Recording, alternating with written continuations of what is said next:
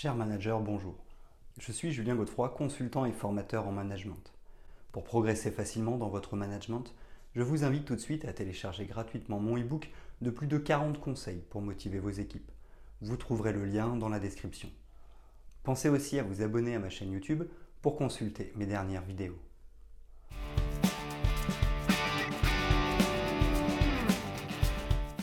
Le management est un domaine vaste et complexe. En effet, il implique la coordination des ressources et des personnes pour atteindre les objectifs d'une organisation. Au fil des années, de nombreuses théories du management ont émergé.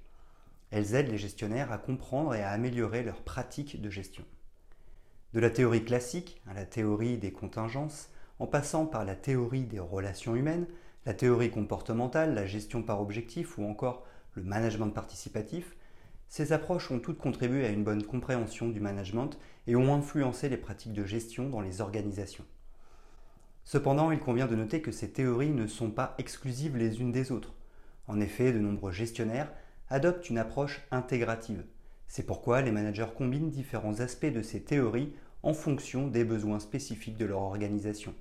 En fin de compte, le choix de la théorie ou de l'approche de gestion dépendra de divers facteurs. Par exemple, ils peuvent concerner la culture de l'entreprise, les objectifs organisationnels, le contexte ou encore les préférences du manager. Le management est un domaine en évolution constante. Par conséquent, de nouvelles théories et approches continuent d'émerger pour relever les défis de gestion contemporains. En comprenant les fondements des différentes théories du management, les gestionnaires peuvent être mieux équipés pour prendre des décisions éclairées et adopter des pratiques de gestion efficaces dans leur organisation. Voici six théories du management.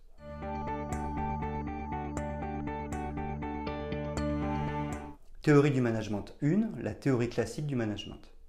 La théorie classique du management a été initiée par Frédéric Taylor au début du XXe siècle. Elle met l'accent sur l'efficacité organisationnelle et la productivité. Elle se divise en deux branches principales, l'approche scientifique de la gestion et l'approche administrative. L'approche scientifique de la gestion est également connue sous le nom de Taylorisme. Elle repose sur la recherche de la meilleure façon d'accomplir une tâche. Taylor a souligné l'importance de l'analyse du travail, de la standardisation des méthodes et de l'incitation financière pour améliorer la performance des travailleurs. L'approche administrative fut développée par Henri Fayol. Elle met en avant les principes généraux de gestion tels que la division du travail, l'autorité et la responsabilité, la discipline, l'unité de commandement et l'unité de direction. Fayol a également identifié les fonctions fondamentales du management, notamment la planification, l'organisation, le commandement, la coordination et le contrôle.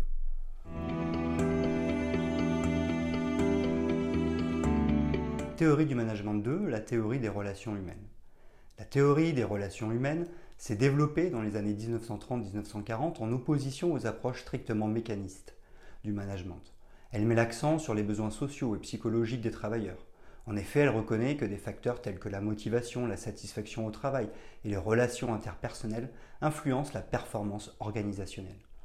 Elton Mayo et ses collègues de l'école des relations humaines ont mené des études célèbres comme l'expérience d'Osorn. Ces études ont montré que des facteurs tels que l'attention et la reconnaissance des employés peuvent avoir un impact significatif sur leur motivation et leur productivité.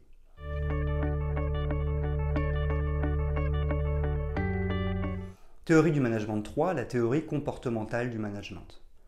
La théorie comportementale du management s'est développée dans les années 50 et 60. Elle s'est concentrée sur les comportements des individus au travail. Les chercheurs ont exploré les styles de leadership, les motivations intrinsèques et extrinsèques, ainsi que les attitudes et les comportements des employés.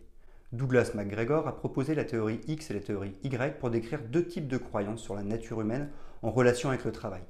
La théorie X considère que les travailleurs sont peu motivés et ont besoin d'être contrôlés étroitement. De l'autre côté, la théorie Y postule que les individus sont intrinsèquement motivés et cherchent à s'accomplir dans leur travail.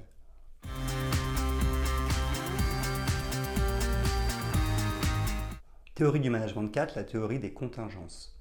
La théorie des contingences a émergé dans les années 60.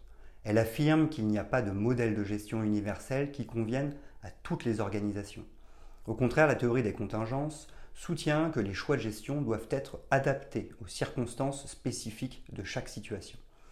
Selon cette théorie, différents facteurs contextuels tels que la taille de l'organisation, son environnement, sa technologie et sa culture influencent la façon dont elle doit être gérée. Par conséquent, il n'y a pas de modèle de gestion unique qui fonctionne pour toutes les entreprises. En effet, les approches s'avèrent plutôt flexibles et doivent s'adapter en fonction des circonstances.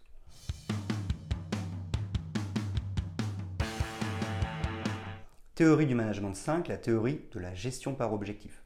La théorie de la gestion par objectif, MBO, Management by Objectives, a été développée par Peter Drucker dans les années 50. Elle met l'accent sur la définition d'objectifs clairs et mesurables pour les employés ainsi que sur l'établissement de plans d'action pour les atteindre. Selon la MBO, les objectifs doivent être spécifiques, mesurables, atteignables, pertinents et temporellement définis, SMART.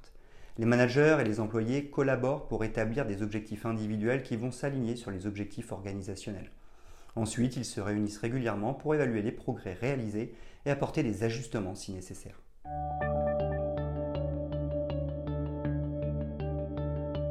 Théorie du management 6, la théorie du management participatif.